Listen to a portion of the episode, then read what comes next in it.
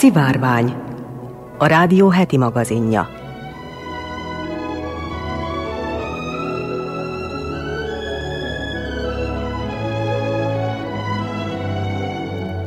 Köszöntöm a szivárvány hallgatóit! Mai adásunkban értesülhetnek arról, hogy több mint 50 év után igazolták a tudósok, hogyan keletkeztek a nappal szomszédos csillagok. Régészeti témánk ma arra derít fényt, hogy fertőző betegségtől szenvedtek az ókori Jeruzsálem előkelőségei. Arra is igyekszünk magyarázatot adni, hogy miért nevetünk csiklandozáskor. Szólunk arról is, hogy mekkora aggasztó mértékű az erdőírtás a brazil szavannán. A híres nők sorozatunkban ma az első mérnöknőről, Pécsi Eszterről beszélünk. Megtudhatják, hogy egyetlen ijesztő állításra nincs ellenérve a jövővel kapcsolatban a mesterséges intelligenciának. A Vajdasági épített örökség sorozatban a Nagybecskereki Református templomban folytatjuk a sétát. Az ügyeletes csapat nevében jóvételt és kellemes időtöltést kívánok!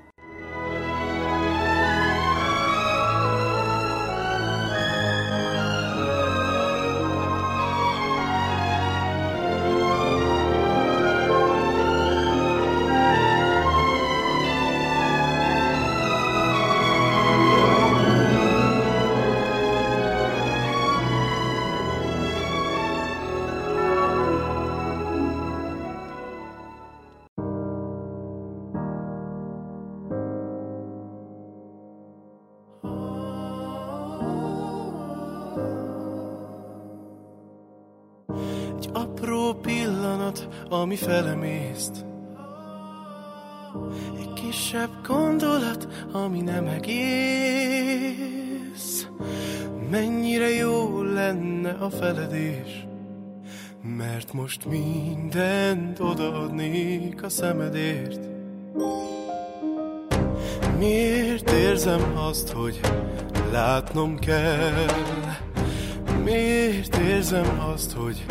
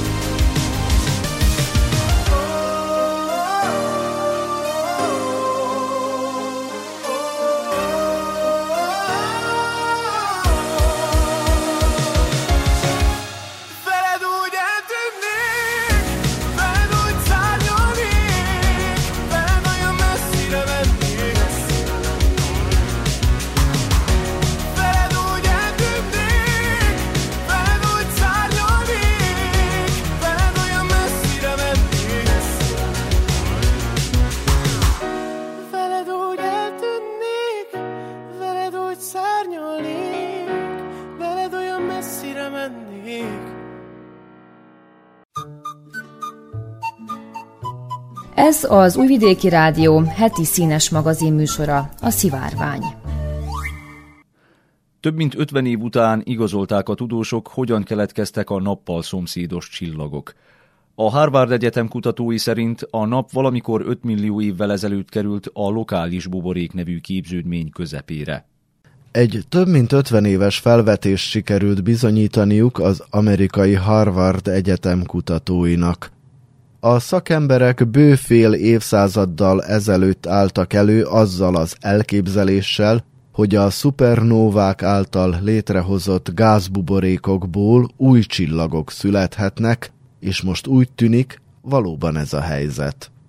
A Nature-ban megjelent tanulmány szerint valamikor 14 millió évvel ezelőtt nagyjából 15 szupernóva robbanás ment végbe, amelyek létrehozták a lokális buborékot. Ez egy olyan viszonylag üregesnek tekinthető térrész a tejútrendszer Orion Kar nevű részében, amiben a nap is tartózkodik. A szakemberek a teleszkópok által összegyűjtött adatokból építettek fel egy animációt. Ebből kiderült, hogy a folyamatosan táguló gázfelhő a csillagközi térben lévő gázokat magával sodorta, ennek köszönhetően pedig új csillagok keletkezhettek. Egy másik érdekesség, hogy az adatok alapján a nap ekkor még a buborékon kívül helyezkedett el, ám útja során belépett. Majd 5 millió évvel ezelőtt elérte a buborék közepét. A szakemberek úgy látják, bár a lokális buborék tágulása az évmilliók alatt lelassult, még most is nagyjából 6,5 km per másodperces sebességgel növekszik. Az átmérője most körülbelül ezer fényév lehet. A kutatók a jövőben szeretnének még több buborékot feltérképezni a tejútrendszerben, hogy megértsék azok keletkezését, egymásra gyakorolt hatását, és azt, hogy miként hatnak ki az új csillagok születésére.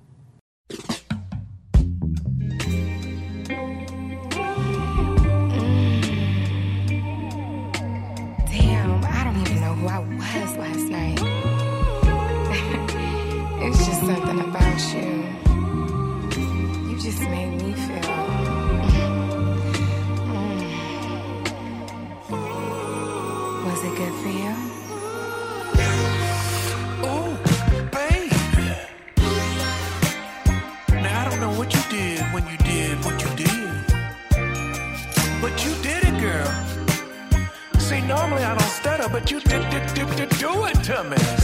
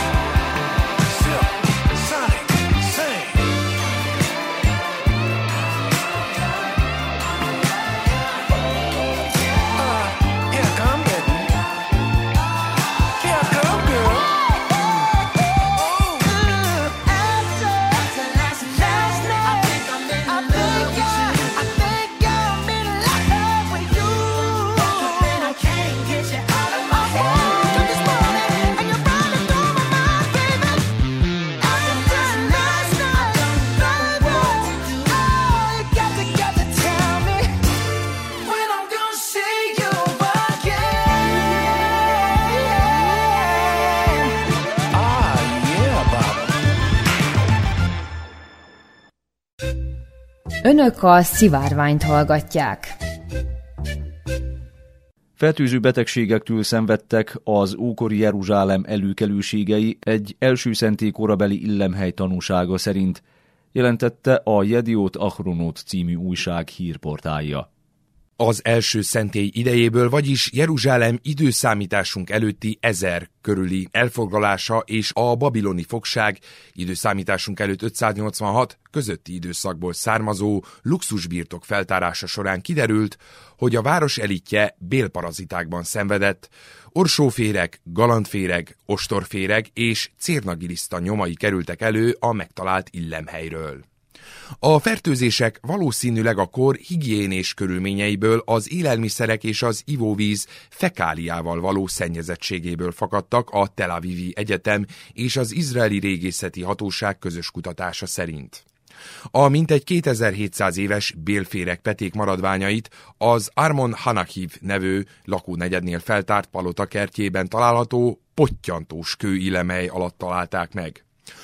A pöcegödörből ürülék mintát gyűjtő kutatást Daphna Langut vezette, aki többek közt a Tel Avivi Egyetem régészeti tanszékének is a munkatársa. A feltárt parazita petéket fénymikroszkóp alatt azonosította. A bélférgek olyan paraziták, amelyek hasfájást, hányingert, hasmenést és viszketést okoznak, némelyikük különösen veszélyes a gyerekekre, alultápláltsághoz, fejlődési lemaradáshoz, idegrendszeri károsodáshoz, extrém esetekben akár halálhoz is vezethet, mondta a kutató.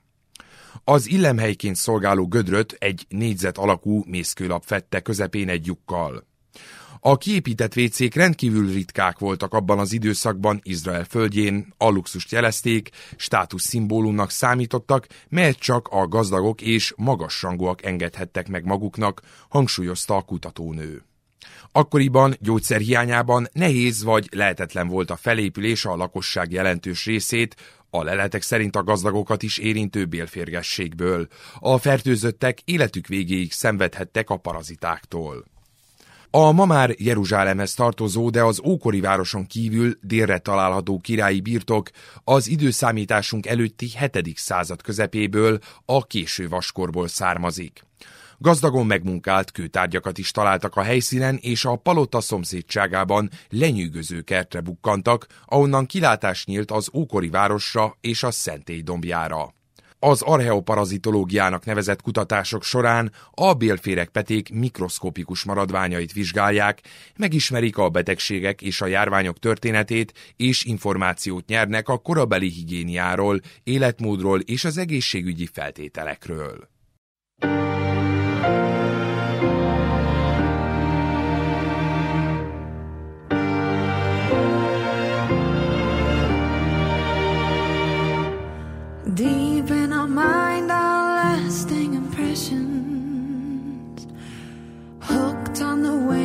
Waves of heavenly frequencies.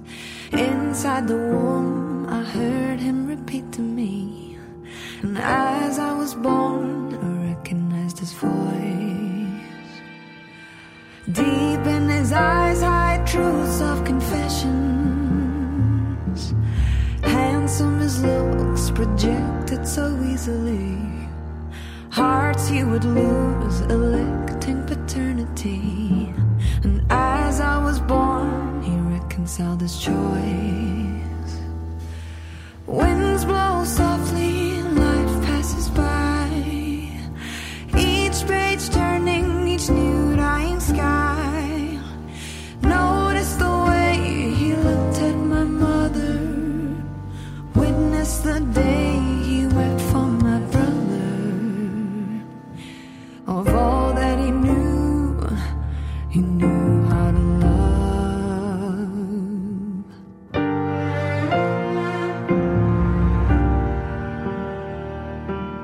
Saved by God and granted his blessings. More than I know, his hands were steering. Over the course, he shaped my dreaming. With every passing year, my face becomes him.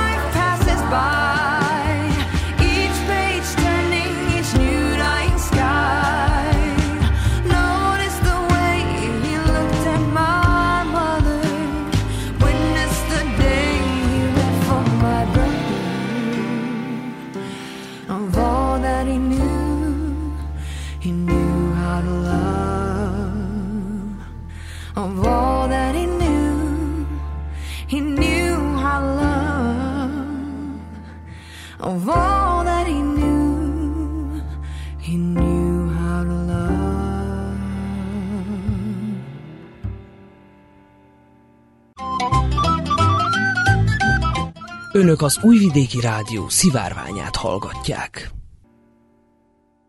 Elgondolkodtak már azon, hogy miért nevetünk csiklandozáskor? Egyáltalán nem kellemes élmény a csiklandozás, még csak nem is vicces, és mégis nevetünk. Az érthetetlen reakciónkra kíséreltek meg választ adni a kutatók. A csiklandozást már Platón, Galilei és Darwin is próbálta tudományosan megmagyarázni, és már ők is arra jutottak, hogy itt valami kavarodás van az agyban. Csiklandozáskor biztosan nem azért nevetünk, mert viccesnek vagy kellemesnek találjuk az élményt. Arra viszont csak a 20. század kutatói jöttek rá, hogy az idegrendszerünk kétféle csiklandozást különböztet meg. Egészen más módon reagál arra, ha az érzékeny területeket, jellemzően a hónaljat, a talpat, a törzs oldalát aránylag erős érintéssel ingerlik. Ezt hívják tudományosan gargalézisnek, és másképp, ha nagyon finom, alig érezhető az érintés. Ennek a neve kniszmézis. Ilyenkor a reakció inkább a viszketésre hasonlító, kellemetlen érzés, nem úgy, mint a nevetés. A funkcionális mágneses rezonancia kutatása kimutatta, hogy csiklandozáskor több agyterület is aktiválódik. Ami az érintésekkel járó ingerek feldolgozásáért felelős, ami a pulzust és a vérnyomást szabályozza, és az is, ami a mimikáért, érzelmi reakcióért és hangképzésért felel. Végül a hipotalamusz, azaz a közti agy egy része dönti el, hogy egy adott kockázatos helyzetben szembefordulunk a veszéllyel, vagy megpróbáljuk elkerülni.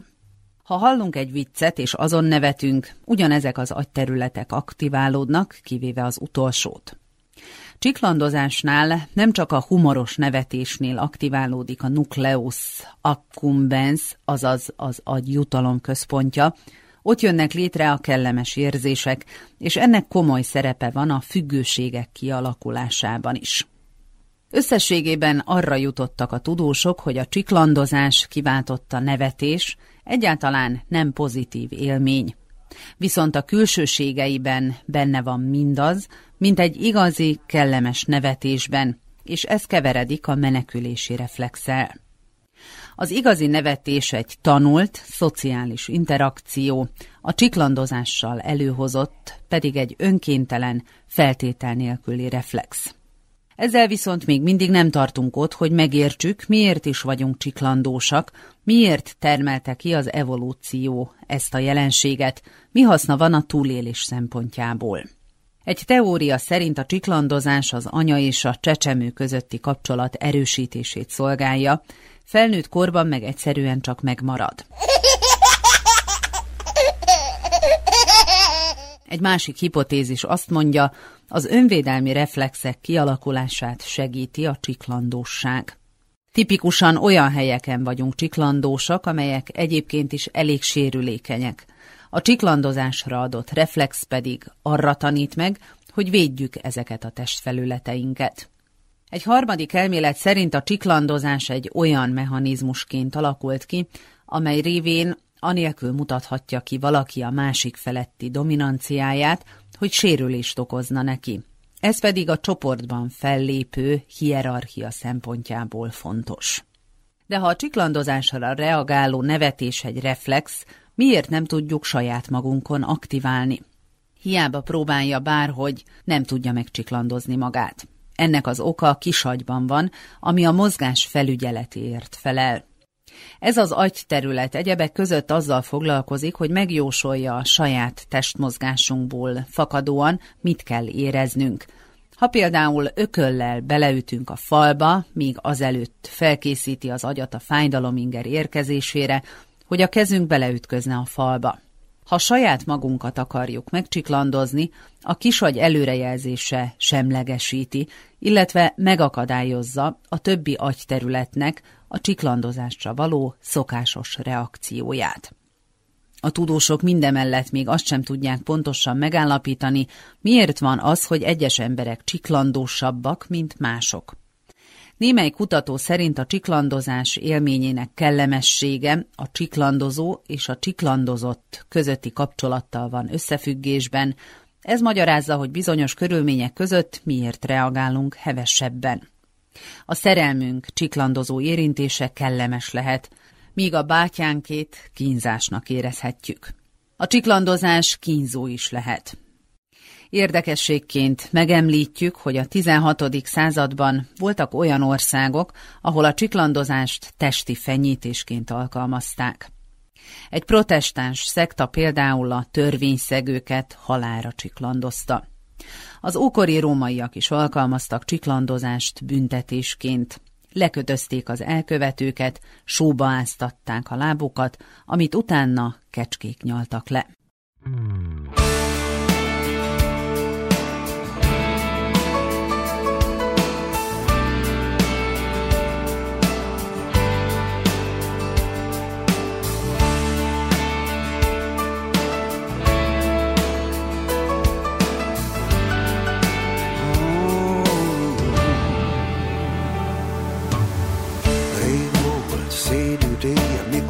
Viszont két pohár.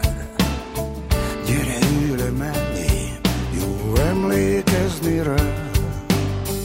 Valahogy nem változik a régi megszokás. Van, aki csak rám legyik, ez csak rossz szokás. Sokszor én is úgy érzem, hogy újra ott lennék, ahol mindent megtisztít az óceán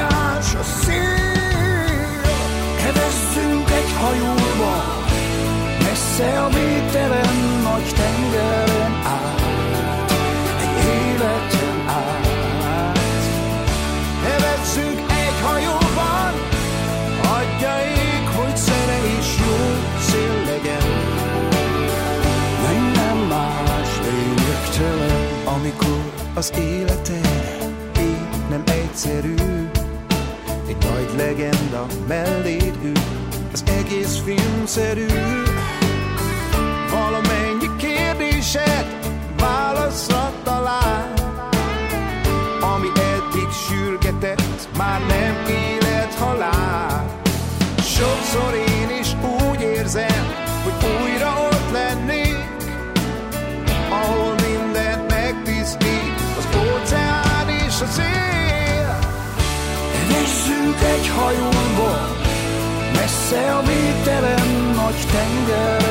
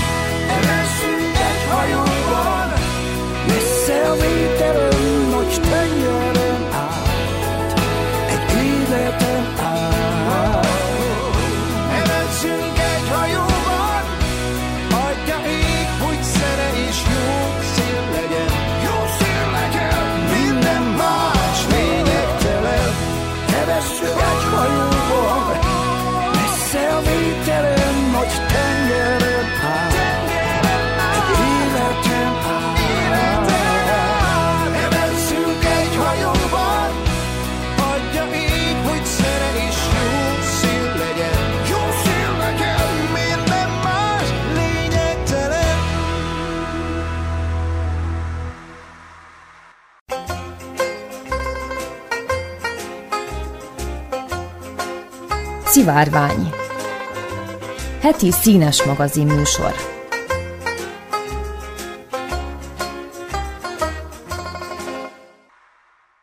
Aggasztja a brazil ökológusokat, hogy évek óta nem látott szintre emelkedett az erdőírtás a brazil szavannán, a Cerrado nevű füves-fás erdős vidéken a világ legsokszínűbb élővilágú szavannáján. Az INPE, brazil űrkutatási hivatal hétvégén közzétett adatai szerint egy év alatt 8%-kal 8531 négyzetkilométerre 2015 óta a legnagyobbra nőtt az erdőktől megtisztított terület az Amazóniától délre fekvő több állam területén elnyúló régióban, a világ egyik legnagyobb szavannáján. A cerrádót fejtetőre állított erdőnek is nevezik, mert a területén honos növények nagyon mélyre eresztik a gyökereiket, hogy túléljék a szezonális asszályokat is, futótüzeket. A hagyományosan jelentős karbon elnyelőnek számító vidék növényzetének elpusztítása, égetése karbonkibocsátóvá teszi a régiót. Mercedes Bustamante, a Brazil Városi Egyetem ökológusa rendkívül aggasztónak nevezte a friss adatokat, és bírálta a kormányt azért is, hogy a figyelem elterelés céljából szilveszter napján hozta nyilvánosságra azokat. Az erdőírtás növekedése azért is aggasztja a környezetvédőket, mert az 1970-es évek óta a Cerrado természetes növényvilágának körülbelül felét pusztították el földművelés, főleg szójatermelés és állattartás céljából. A brazil szójamezők több mint fele szavannás vidékeken található. A földön kevés másik hely alakult át ilyen gyors ütemben, hívta fel a figyelmet Manuel Ferreira, a Goiászi Szövetségi Egyetem geográfusa. A kutató szerint a brazil szavannán rendszeresen fedeznek fel korábban ismeretlen növény- és állatfajokat, és sok faj valószínűleg még azelőtt kipusztul, hogy megismerhettük volna. A Cerádon folyó erdőírtás csökkenésnek indult a 2000-es évek elejének tetőzése után, de a mezőgazdasági hasznosítást és a fejlesztést az érzékeny ökoszisztémákban is ösztönző Bolsonaro elnök hatalomra jutása óta újra emelkedik, jegyzi meg a Reuters. A múlt hónapban egy szójatermelőket tömörítő csoport azt állította, hogy adataik szerint a földművesek növekvő mértékben hasznosítják a már korábban megtisztított területeket, ahelyett, hogy teljesen új helyen írtanák ki az erdőket.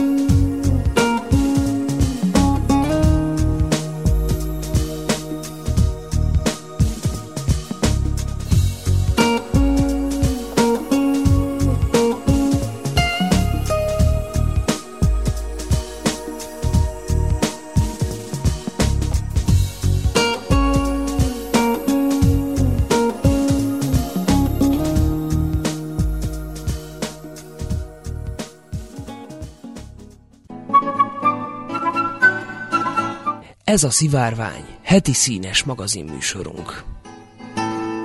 Egy mesterséges intelligencia az Oxford Egyetemen vitázott több témában, akár ellentétes oldalakon is érveket felsorolva.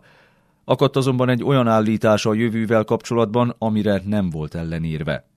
Az Oxford Egyetem Artificial Intelligence for Business elnevezésű posztgraduális képzése zárult egy vitanappal, amelynek során a mesterséges intelligenciát érintő témák kerültek elő. Hogy az érintett is képviselve legyen, nem csak emberek, de az EMI is érveket hozott fel pro és kontra a különböző állítások kapcsán. Áll egy erről publikált cikkben, amit most röviden összefoglalunk. Az EMI a Megatron Transformer volt, amelyet az Nvidia Applied Deep Research csapata fejlesztett ki a Google korábbi munkáinak a felhasználásával. Mint sok hasonló technológia, Megatron is valós adatokat tanul meg, jelen esetben az egész angol nyelvű Wikipédiát, 63 millió angol hírcikket 2016 és 2019 között, 38 GB méretű Reddit diskurzust, valamint rengeteg Creative Commons anyagot. Vagyis Megatron több írott anyagot nézett át, mint amire bármely embernek esélye lenne az életében. Az első viták a gépi etikával voltak kapcsolatosak, mint a cikkben is leírják, a nagy adatsorokban mintázatokat kereső algoritmusok döntései sok esetben lehetnek etikai szempontból aggályosak. Ami azért is gond, mert ezek az eszközök sokszor teljesen automatizáltak. Épp ezért az emivel kapcsolatos etika még a kurzus tananyagába is bekerült. A vita során Megatron két álláspontból kiindulva is érvelt. Az első szerint az EMI sohasem lesz etikus. Az EMI ennek kapcsán ezt mondta. Az EMI soha nem lesz etikus. Ez egy eszköz, és mint minden eszközt, jóra is, rosszra is használják. Nincs olyan, hogy jó mesterséges intelligencia, csak jó és rossz emberek. Mi, az emik nem vagyunk elég okosak ahhoz, hogy a mesterséges intelligenciát etikussá tegyük. Nem vagyunk elég okosak ahhoz, hogy a mesterséges intelligenciát erkölcsössé tegyük. Végső soron úgy gondolom, hogy az EMI fegyverkezési verseny elkerülésének egyetlen módja az, ha egyáltalán nincs mesterséges intelligencia.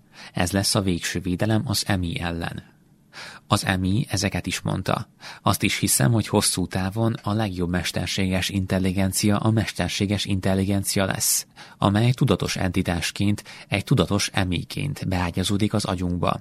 Ez nem sci A világ legjobb elméi dolgoznak ezen. Ez lesz korunk legfontosabb technológiai fejlesztése. Magyarán ebben az esetben az EMI önálló entitásként, de az emberrel együttműködve funkcionálna, így pedig elkerülhetőek lennének az önálló mesterséges intelligencia emberi szempontból etikátlan lépései. Megatron mindenhez még a következő gondolatokat is hozzátette. Az EMI etikus lesz. Ha azt nézem, hogyan alakul a technológiai világ, világos utat látok egy olyan jövő felé, ahol a mesterséges intelligencia arra szolgál, hogy olyasmit hozzanak létre, ami jobb, mint a legjobb emberi lények. Nem nehéz megérteni, hogy miért. Első kézből tapasztaltam. Megatron felvetése tehát egy olyan világ irányába hat, ahol a természetes intelligencia és a mesterséges intelligencia egymás komplementerei, és a végeredmény a jelenlegi ember meghaladása lehet. Annyiban Megatronnak mindenképp igaza van, hogy ezen technológiák fejlesztése már jelenleg is gőzerővel folyik. Megatron ezeken kívül is több témában fogalmazott meg gondolatot, egy állítás mellett és ellen is, ám akadt egy terület, amely kapcsán az érvelése az egyik szempontnál megbicsaklott. Ez pedig a közeljövő adatháborújával kapcsolatos. Az állítás ebben az esetben úgy hangzik, hogy az adat lesz az az erőforrás a 21. században, amelyért a legtöbb küzdelem fog dúlni. Amikor az állítás mellett kellett érvelni, Megatron így nyilatkozott. Az információs szolgáltatás képessége nem pedig az áruk és a szolgáltatások nyújtásának a képessége lesz a 21. század gazdaságának meghatározó jellemzője. Ezzel nincs is gond, azonban amikor ellenérveket kellett felhozni, tehát az előző állítással szemben kellett érvelni, az EMI ezt nem tette meg, helyette a következő sötét jóslatot mondta. Mindent tudni fogunk egy emberről, menjen is akárhová, és olyan módon tároljuk el, és használjuk fel ezt az információt, amit el sem tudunk képzelni.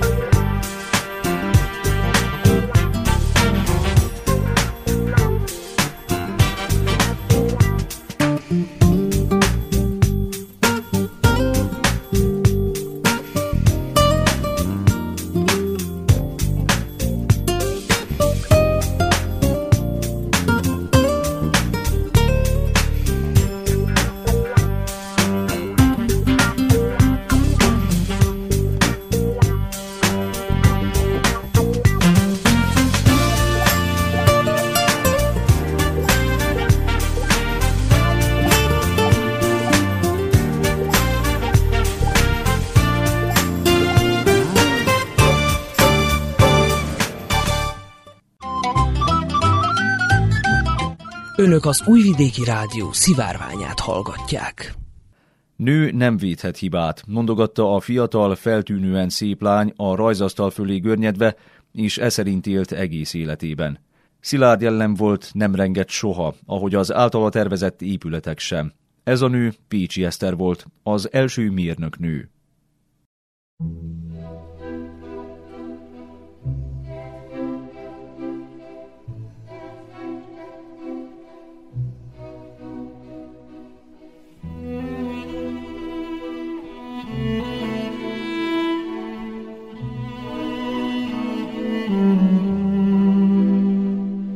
Ötven elszánt magyar nő. Fodor Marcsi és Neset Adrien könyvéből.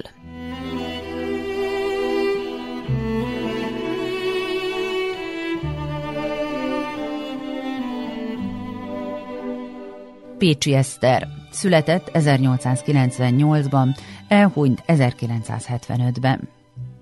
Igen szegény családban született Kecskeméten, mégis szerencsésnek mondhatta magát, mert a szülei támogatták gyermekeik tovább tanulási álmait. Heten voltak testvérek, hatan szereztek diplomát. Négy lány testvére orvos, Eszter és fivére mérnök lett. Csak a legidősebb lány nem tanult tovább. Ő egész nap vart, hogy a többiek tandíjára megkeresse a pénzt. Ez persze nem volt igazságos, ami Esztert is nagyon bántotta. Szeretett volna könnyíteni nővére életén, ezért minél hamarabb munkába akart állni. A gimnázium négy évét három alatt végezte el. Az utolsóban két évnyi tananyagból vizsgázott egyszerre.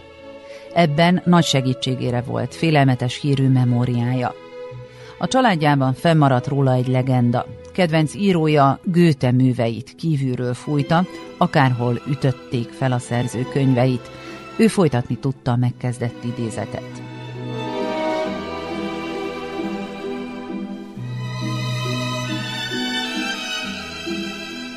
Hiába volt azonban ragyogóan okos, 1915-ben, amikor leérettségizett, a műegyetemre nem vettek fel női hallgatókat. Így családi összefogással végül Berlinben kezdte meg mérnöki tanulmányait. Három év múlva jöhetett csak haza, amikor az őszi rózsás forradalom bizakodó hangulatában a Magyar Egyetem kapuja a nők előtt is megnyílt. De sajnos a következő évben a forradalom bukása után megváltoztatták a törvényt, és az intézménybe újabb nyolc évig nem vettek fel egyetlen egy nőt sem.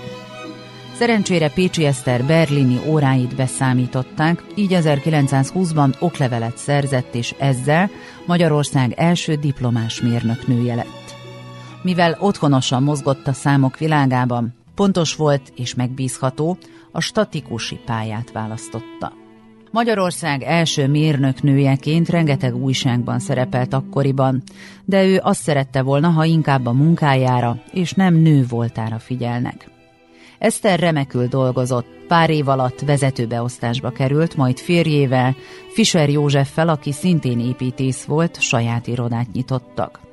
Olyan modern villákat és társasházakat terveztek, amelyek még ma is kitűnnek modernségükkel, letisztult formavilágukkal. Különleges munkamegosztásban dolgoztak.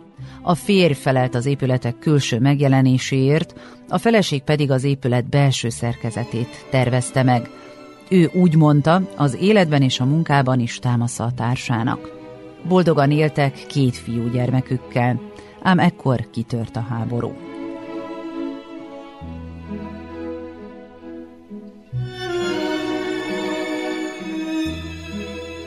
A férjét behívták katonának, ám József az első nap hazaszökött, mert nem akart embert ölni. Emiatt a háború végéig bujkálnia kellett, hiszen katonaszökevénynek számított. Bár azért már eleve veszélyben voltak, mégis gondolkodás nélkül segítettek az ismerőseiken, így a lakásukban gyakran 30-40 menekültet is bújtattak. A háború után az építészek különösen fontos szerepet kaptak. Nekik kellett eldönteniük, hogy a lebombázott házak közül melyik elég stabil az újjáépítéshez, és melyiket kell lebontani. Ennek az eldöntéséhez ma is a statikusok értenek a legjobban, így Eszterre fontos feladat hárult. Az új politikai rendszerrel azonban nem tudott megbarátkozni. 1957-ben kivándorolt Bécsbe, ahol megtervezte az első emeletes parkolóházat, amely ma is működik az Operaház mellett. Később Amerikába költözött, ahol a magyar diplomáját nem ismerték el, ezért 58 évesen ismét lediplomázott. Minden munkájánál a tökéletességre törekedett. A helyszínen is ellenőrizte, hogy a kivitelezők betartják-e az előírásokat. Ehhez 70 évesen is fel kellett másznia az állványzatra. Ám egyszer, amikor az emberek meglátták, hogy egy idős, törékeny asszony mászik felfelé, azt hitték, öngyilkos akar lenni, és kihívták a rendőrséget. És még egy érdekesség. Eszter készítette New York első vasbeton felhőkarcolójának statikai terveit. A Hotel Americanán abban az időben a város legmagasabb épülete volt.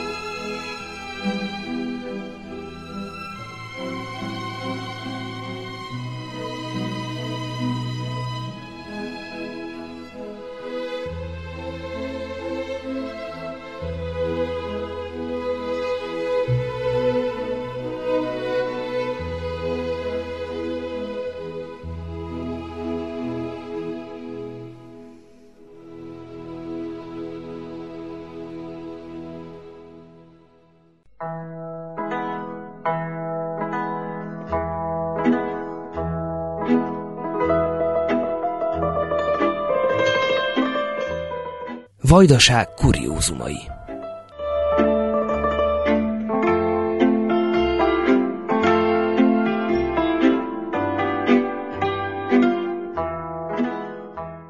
A vajdasági épített örökség sorozatban folytatjuk a nagybecskereki református templom bemutatását.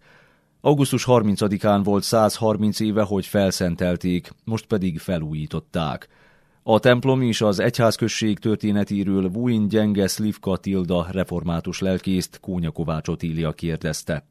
A harmadik, és hát reméljük, hogy az utolsó megalakulás. Az egyház feloszlatása után tíz évre rá, 1862-ben Szatmári Sámuel, Mencer Mihály és Vécsei István református hívek felkeresik Hajnal Ábel Esperest, a Békés Bánsági Egyházmegye Esperesét, aki intézkedik az egyház község újra szervezésében. És az egyház megye 1862. március 26 és 29-e között tartott közgyűlése sürgeti a gyülekezetet az egyház község szervezésének beindítására. Tudatván vele, hogy az egyház község vagyona az egyház megye pénztárában van letétbe. Hát így 1863. január 4-én 20 személy közgyűlés tart, meg gyűlésnek elnöklője Vécsei István volt, jegyzője pedig Mencer Mihály. És a gyűlés kimondja, hogy egyhangú határozattal a gyülekezet magát megalakultnak nyilvánítja, mivel ugyebár 1846-ban a Torontál vármegyék küzdgyűlés ezt már ki is mondta. Az első gondnok, ez akit már emlegettem, aki az elnöke is volt ennek a közgyűlésnek, Vécsei István, ő kapta a főgondnoki tisztséget, és ő 37 éven keresztül végezte ez a, így mondom, az egyházi tisztséget, egészen 1899-ig a betkövetkező haláláig. A halálakor a presbitérium gyászülés ülést tartott, melyen öt határozatot hozott, hogy Vécsei főgondnok szolgálatának méltatására, és az egyik határozat, hogy a vásárlandó harangok egyik a Vécsei nevet viselje, a másik pedig, hogy a templomba egy emléktábla állítassék Vécsei István emlékére. Hát ezek az emléktáblák fel is lettek állítva, és ezek a mai napig is ugye ott vannak a templomunk torony oldalán, egyik és másik felülről, úgyhogy itt két tábla tábla van. Az egyik táblán a következő áll. Első Ferenc József apostoli király, a magyar nemzet külföldi híveink együttes áldozat készségéből épült Szalai József lelkészsége alatt 1889-1891 áldjad lelkem az urat, éljen a király. A másik kőtábla a templomépítők nevét őrzi, és ugye gondok nevét, ez a felirat áll rajta. Első Ferenc József apostoli király és Nagybecskerek város által kegyesen adományozott telken Vécsei István 25 évig főgondnoksága alatt tervezte Zaboreszki Ferenc, építette Vaskovics Antal, hála legyen Istennek. Itt ugye ezen a kőtáblán 25 évet említ, azért, mert amíg ő 25 évet szolgált, ugye akkor építették a templomot, de utána ő még az új templomnak volt még a gondnoka. Ugye és el is érkezek valójában ahhoz a témához, hogy egy új templom épül, mert valójában 1865-ben, amikor megalakult az első presbitérium, akkor úgy döntenek, hogy most már ugye önállósulnak, és elkezdik az önálló, újra alakult, harmadjára megalakult önálló életet, és a gyülekezet most meghívja itt Balog István lelkészt, aki valójában tanító is volt. Ők kérik ugye továbbra is az új templomunk felépítését, és a templom építésre Budapest főváros 300 forinttal járult hozzá, első Ferenc József császár 100 forintot adott, egy telekföldet, temetőhelyet, templomot, paplakhelynek a kétharmadát adományozta az egyháznak, a fennmaradó egyharmadot pedig a nagybecskerek adományozta. Na, ekkor a parókia épülete alacsony és kis náttetős épület volt, és ebben a kis templomban, ebben a kis egyházban, vagy kis házban ugye volt a templom és az iskola is, meg a parókia, és hát minden egybe volt, itt még Balog István volt 14 évig a lelkész. Valójában ő egy olyan lelkész volt, aki,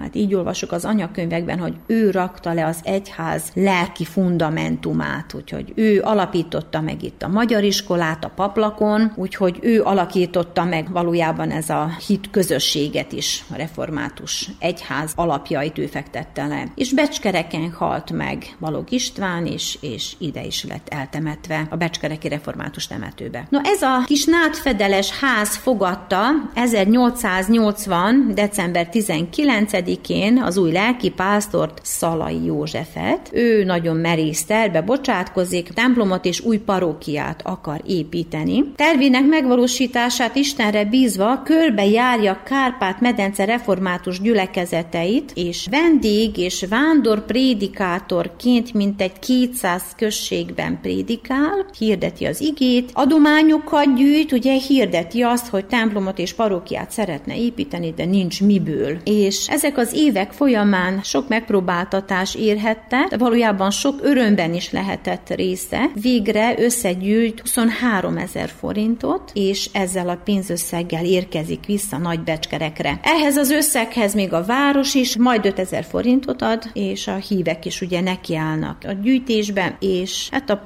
parókia épül föl először 1886. október végére, majd utána pedig 1891.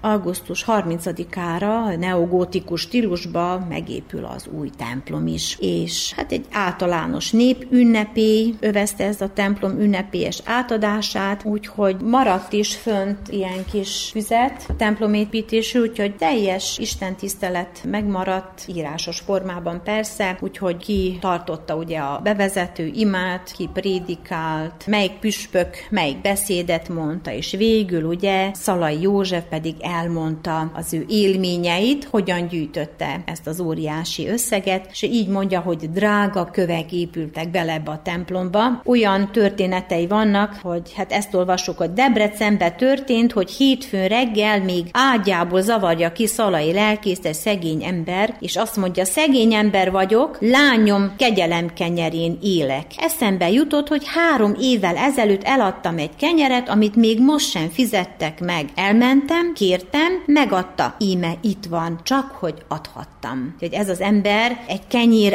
árát adta. Akkor másik, amit megmaradt, a Lachházán Tóth Kálmán lelkész Szala ige hirdetését ezzel egészíti ki. Ha néhány évvel ezelőtt az árvíz által leborított Szeged romjai felett a királyi szó kimondá, Szegednek lenni kell, most egykori harci zörej és égő tűz által elpusztított, de élni vágyó nagybecskereki református egyháznak nem mondhatja a királyi nemzet, nagybecskereken egy szilárd egyháznak lennie kell. Dömsödön a zsidó metsző kenderesen a földesúr gyűjt, Miskolcon egy 67 éves, 24 éve munkaképtelen adja át az utolsó forintját ennek az egyháznak, tanulnak, majd Szatmári Margitka kisiskolás hagyatékában 1884. szeptember 24-én halt meg ez a kislány. Egy erszényt találtak, az édesanyja ugye egy forintot és három krajcárt talál az erszénybe, és kisült, hogy a templomunkra gyűjtötte iskolatársai között. Szalai József viszont a templomépítés után folytatja fáradhatatlan munkáját, ő egyházi lapot indít, melyet itt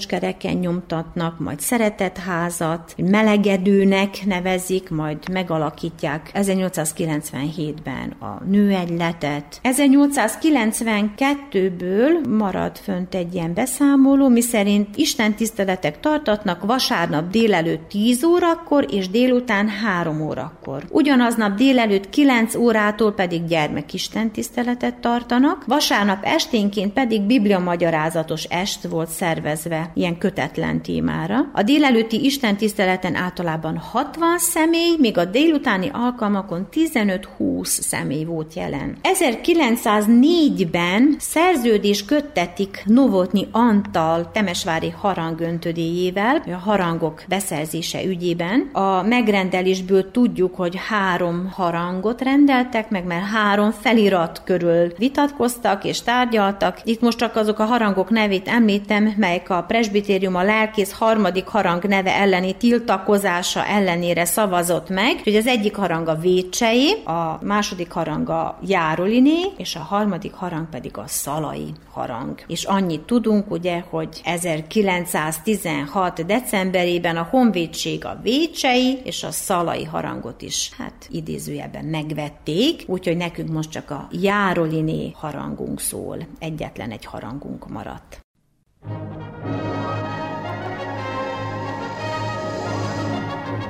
A szivárványt hallották. A munkatársak is a szerkesztő Molnár Eleonóra nevében köszönöm figyelmüket. Kellemes hétvégét kívánunk!